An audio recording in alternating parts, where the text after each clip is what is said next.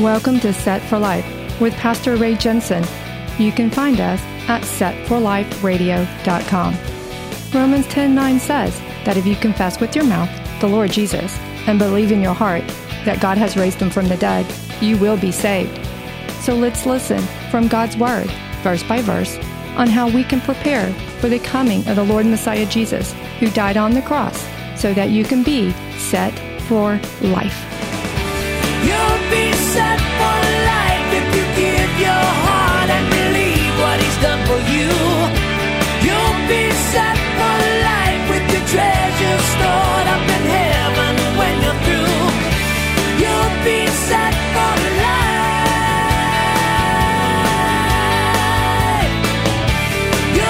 Okay, so in James 2, uh, part 2, actually, that we're in, uh, James had been teaching us what the expression of true faith looks like, how to use faith properly. And he's still going through that. Uh, it- this and also brings in Christian conduct, how we're supposed to behave. And already in chapter 2, he's told us that you cannot use faith with favoritism, is what he's built from in chapter 2. And James, his example was in how people would favor a rich man who walks into a church, but ask the poor man with ragged clothes to stand outside or stand aside or get down here and, and dishonor him. And that hurts people. That causes division. And it'll cause people to run off from the church and never come back when we treat people with favoritism and bias.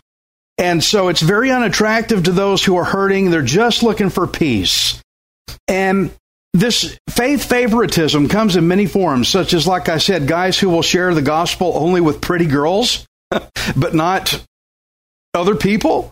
It's favoritism. When you put favoritism in faith, James says that you judge people with evil, thought, evil thoughts and it causes you to blaspheme the name of Jesus. You know, you can blaspheme the name of Jesus without cussing, and it's how you treat people, it's whether you dishonor them, it's for how you talk to your spouse.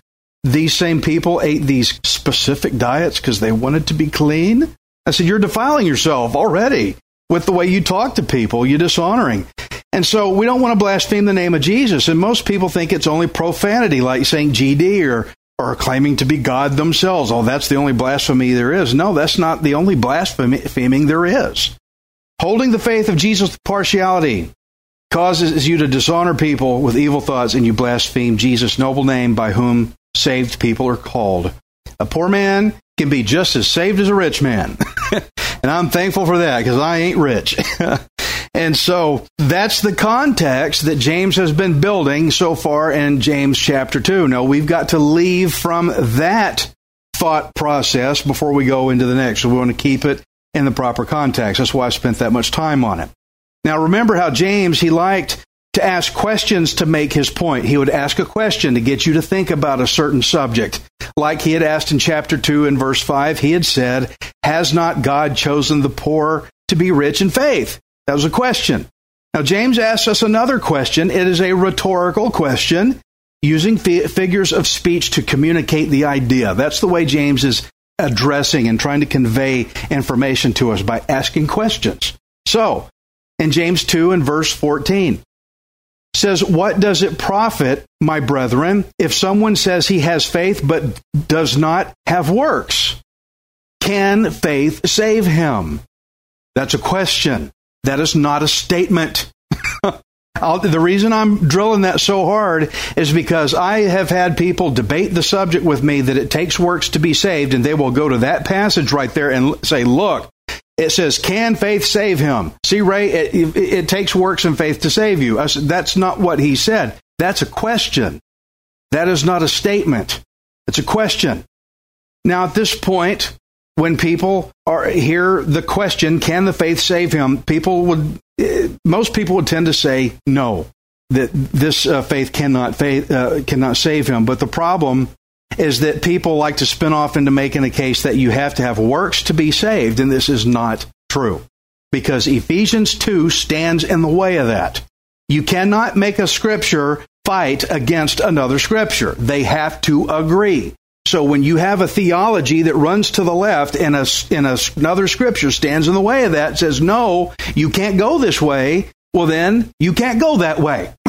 so, Ephesians 2 8 through 10. We're going to debunk the whole, or let the word debunk the whole works issue. It says, For by grace you have been saved through faith, and that not of yourselves. It is the gift of God. Verse 9 says, What? Not of works. Not of works. Burn that in your mind, please. Please burn that in your mind. That is just as biblical as the question James asked Can faith save him? Not by works, not of works, lest anyone should boast. For we are his workmanship, created in Christ Jesus for good works, which God prepared beforehand that we should walk in them. You're not saved because of good works. You were created for good works. That's the difference. Oh, I'm saved because I'm doing good works. No, you were created for good works. Scripture says here, salvation is not by works. And so when people use James's question to try to make the case that works are required to be saved, I guarantee you that they adamantly refuse to acknowledge Ephesians 2. If you put this in their faith in their in their face, you should put this in their faith. But if you put Ephesians 2 in their face, if they are hard-boiled works salvation, they will deliberately disregard this passage. And when they do that, your side of the discussion's over. Okay? You can't go no further than that when they don't look at this. So, they they will stick to the fact that works save and they will not listen, they will not acknowledge what Ephesians 2 says. When the saved by works people try to argue for works and salvation, they will not listen to this passage in Ephesians 2. Now we have to remember all scripture is God breathed and useful for teaching, rebuking, correcting, and training in righteousness. If God breathed out both James 2 and Ephesians 2, then you can't pit these two verses against each other. They have to line up. God spoke both of them. God has not erred against himself. They have to line up. Works based salvation people, for those of you that think you're saved because you have to work hard enough, you are required, you are bound to read Ephesians 2. You have to do it, not by works. Salvation is by, according to Ephesians 2, salvation is by what? It is by grace. Salvation is by grace, but you get it through faith. Salvation is by grace, but you get it through faith. It's kind of like when you're really thirsty and you need to get a drink of water and you've got a cup and you got a straw and water. Okay, you drink the water through the straw. Okay, you don't drink the straw. You drink the water, but you get the water through the straw. Okay? You need grace, and that's what saves. You get it through faith, but you're not saved by the faith. You're saved by the grace. You just get it through the straw of faith. So you can't drink straws, but you can drink water. Now, salvation is by grace, not by works. And Ephesians says, and that grace is not of yourselves. Works is of yourselves. Salvation is by grace, not of yourselves. There's not one single thing whatsoever that you can ever do that saves you. Not one thing. And God structured it like this on purpose. First of all, because we sinned and ruined the whole thing. That's why He had to send Jesus to save us and give us that grace. But if we were able to do anything to save ourselves, then Jesus would not have had to die on the cross for us in the first place. It's not of yourselves. Jesus did that. But if we were able to perform our own salvation works, it would make us brag. We would brag about ourselves, and God opposes that. James just taught us that we cannot be partial with faith. And so you cannot be partial with James 2 against Ephesians 2 either. I'm glad he said don't be partial. So, works people, you can't be partial. You have to read Ephesians 2, not by works.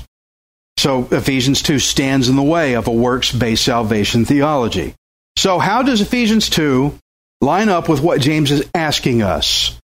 What is James getting at when he asked us back in James chapter 2, what does it profit if someone says he has faith but does not have works?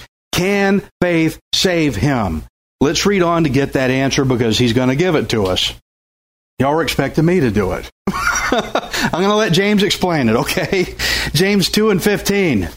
If a brother or sister is naked and destitute of daily food, and one of you says to them, Depart in peace, be warmed and filled, but you do not give them the things which are needed for the body, what does it profit? Thus, also, faith by itself, if it does not have works, is dead. Okay, once again, the works based salvation folks will say, oh, okay, see, you have to have works to be saved. Well, that's not what he's saying. He's talking about benefiting someone else's well being. He's not talking salvation right here. He's talking about helping somebody. Let's keep it what he's saying. You still got Ephesians 2 standing in the way of that anyway. Unless you remove Ephesians 2 from God's eternal word, you're stuck with it. Ephesians 2 is there. Can't go around it, can't erase it. So it is written. So again, what is James saying here? What James is getting at is that the mere claim of having faith does not cut it. You can't just say you have it. Everybody says they have it. Most people will tell you, I've got faith. It's not enough to just say you have it. When people claim to have faith, but they don't use it with works, their faith is useless if it's not put together with work. Uh, like his illustration had just indicated to us. If somebody needs food and clothing, and you say, I hope the best for you, but you don't actually help them, then that is what useless faith looks like. Useless faith. And there's tons of people like this who claim to have faith, but they just won't use it. James is saying, what does it profit? What's the, what's the point? Where's the gain in faith like this? What good is it? Now, if somebody is lacking the basic needs, they're starving, they're, they don't have clothes, and here comes Mr. Faithful. I have faith, I have faith. Mr. Faithful Man, but all he does is tell them, hey, I wish you the best. And that guy's faith has zero love and zero compassion in it. No profit, no gain. What's the point? What's the point in it? James is trying to tell us that true faith, the faith of a believer in Messiah Jesus, those who now have a part in the righteousness of Christ, who have truly had their sins atoned for, those who truly have grace that saves them, but then it's through their faith where the fruits and the productive proof of them being truly saved is supposed to flow out. It's supposed to be visible. It's supposed to be a tangible, visible, seeable. Is that a word, seeable? It is now. A seeable demonstration of faith and works put together. The proof of them actually for real being saved is going to flow out through visible, tangible works of righteousness that other people get to see and experience. They'll watch you do it. Everyone can say, Well, I'm saved, or Well, I have faith. But are they using it? Are they doing anything with it? If you're not, you're not demonstrating anything as dead faith. Not everybody can produce holy works of faith, proof that they belong to Jesus and are sealed by the Holy Spirit for salvation. What James is trying to do here is he's trying to expose those who merely claim to have good faith, but don't. He's trying to pull them apart and separate them from those who really do have a genuine, good, loving faith in God. Because those who truly are authentically saved will have a demonstrative faith that proves they are now the temple of the Holy Spirit enabled to do these things. Whew, this is quite a chapter that makes me want to lisp because I'm trying to say faith and face and face, faceless and faithless and stuff, and I'm getting hung up. Let's keep going. James is saying that someone who just claims to have faith, but if they're not producing anything, that's not faith at all. They're just bragging. They're bragging, trying to make themselves look good. It's a prideful thing. Oh, I got faith. Look at me. Look how awesome I am. So they're just bragging, oh, I have such great faith. If they did, then where's the evidence of it? Where's the proof? We believers have to be doing something with it, uh, something with our faith. Don't just sit around and claim to have it. People want authenticity. They want to see real stuff working. They don't want to hear talk. You know, the saying, talk is cheap. Okay? People want to see it. James 2 and 18 he's going to address, address some people that have objections and false claims. He says, But someone will say, this someone, this theoretical someone here, but someone will say, You have faith, and I have works. James says, Show me your faith without your works, and I will show you my faith by my works. Sick, 'em, James. This is one of the most under, misunderstood passages, I think, in the Bible. this one's rough, okay? James says, for example, someone says, You have faith, but I have works. So you have these two guys here, okay? And one says, I have faith, but you have works. You've got one half, but I've got the other half, okay? You got part and I got part. So uh, I guess they're saying between the both of us, we could probably cover the whole spectrum or something. If I if I have faith, I'll find somebody with works. We'll make a good team. that's kind of like that. Uh, that's kind of like that uh, couple that showed up to church and the pastor said, I hadn't seen you in a while. And the, the husband says, Well, I keep five of the commandments and my wife keeps the other five. So together we're pretty good. It, you know, it doesn't work like that. You have to do the whole thing. James knew that some people actually thought like this about faith, is why he even brought it up. Some people think like this You have faith, but I have works. You've got faith. I got works. Man, let's hang out.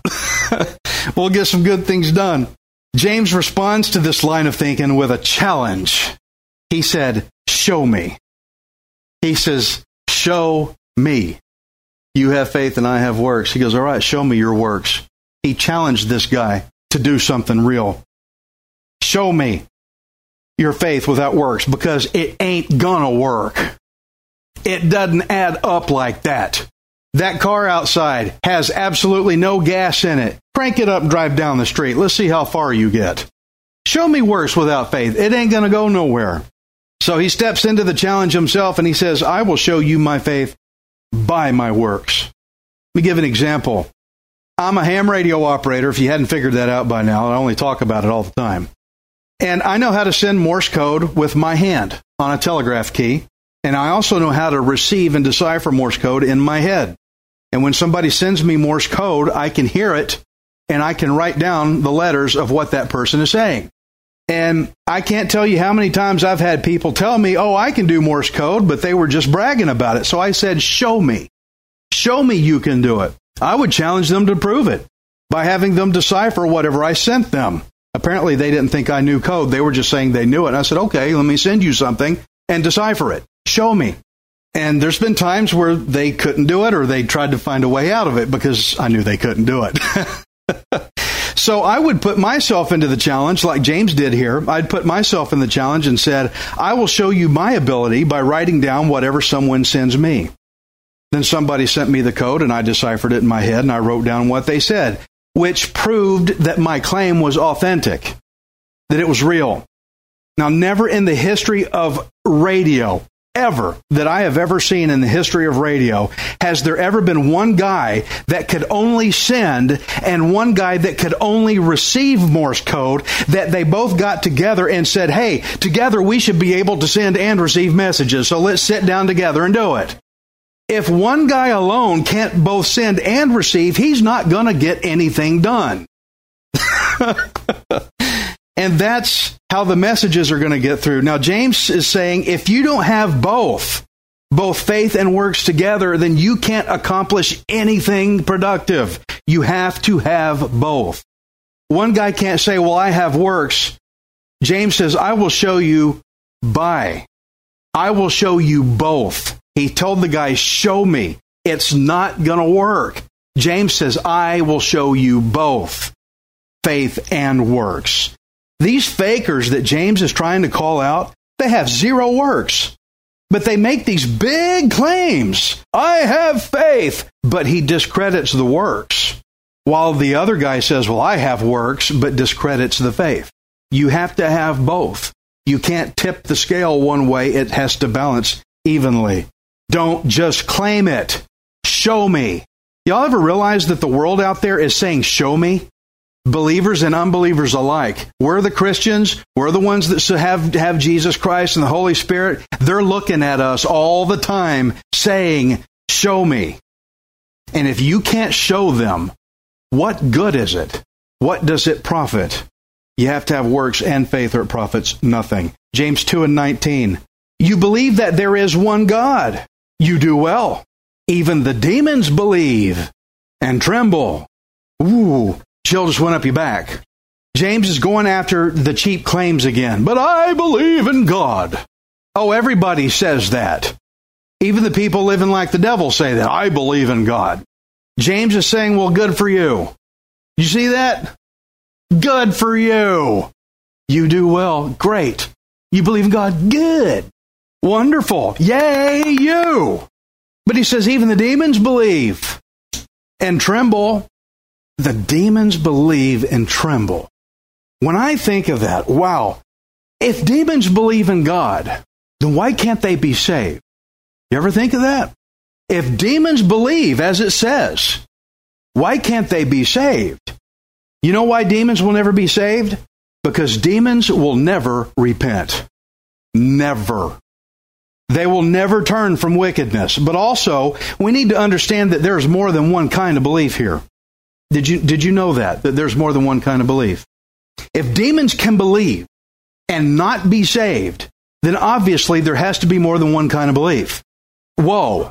What, what, whoa, Ray, hang on. What's going on here? You just threw me. I know it threw me too. When we think of the word belief, typically when I think of the word belief, I think of this automatic um, picture comes into my mind of Holy Spirit activation power. That's what I think of. But there's another kind of belief dead belief. There's dead faith. James is talking about dead faith. There's dead belief. There's dead belief. Dead belief is when someone says God is out there, but they have never given their life to Him. They've never submitted to the Lord Jesus Christ. That's dead belief, just like dead faith. A lot of people who are not saved, they know that there is a God out there somewhere. They believe there is a God out there somewhere. They, that, that a Jesus went and died on the cross, that a Noah floated on a boat, a, a David killed a Goliath. That, yeah, they believe that stuff. They, they, they know about it. But gospel belief is the kind of belief that is quickened and stimulated by the Holy Spirit of God. Very different. It's a belief that exceeds the shallow thinking that God just merely exists. It is a belief where the person who believes submits themselves to God's authority because they love Him and they want to know Him for all eternity. That's the belief we should be holding. So, do the believe, do the demons believe in God? Yeah, they've seen him before. They got kicked out of heaven. They they've been there. Do they believe in God? Of course they do. They've been there where we're trying to get. But they'll never have the Holy Spirit love of God because they will never repent. They will never turn from wickedness. And so they can never come to the kind of belief that you and I get to have with God. And so that's why James said, You believe there's one God. Okay, great. But that's just like the demons kind of belief, who actually hate God. There's a belief in God where you actually hate God versus a belief in God where you love Him. Now, Matthew 3 and 8, Jesus had commanded us to produce works that are worthy of repentance. In other words, your life must show visible evidence that you have turned from sin. Now, I pray and I'm very concerned for all the people out there that I know who have told me that they have accepted Jesus Christ as Lord and Savior, but they're still out there wallowing in the same sin that they were in before.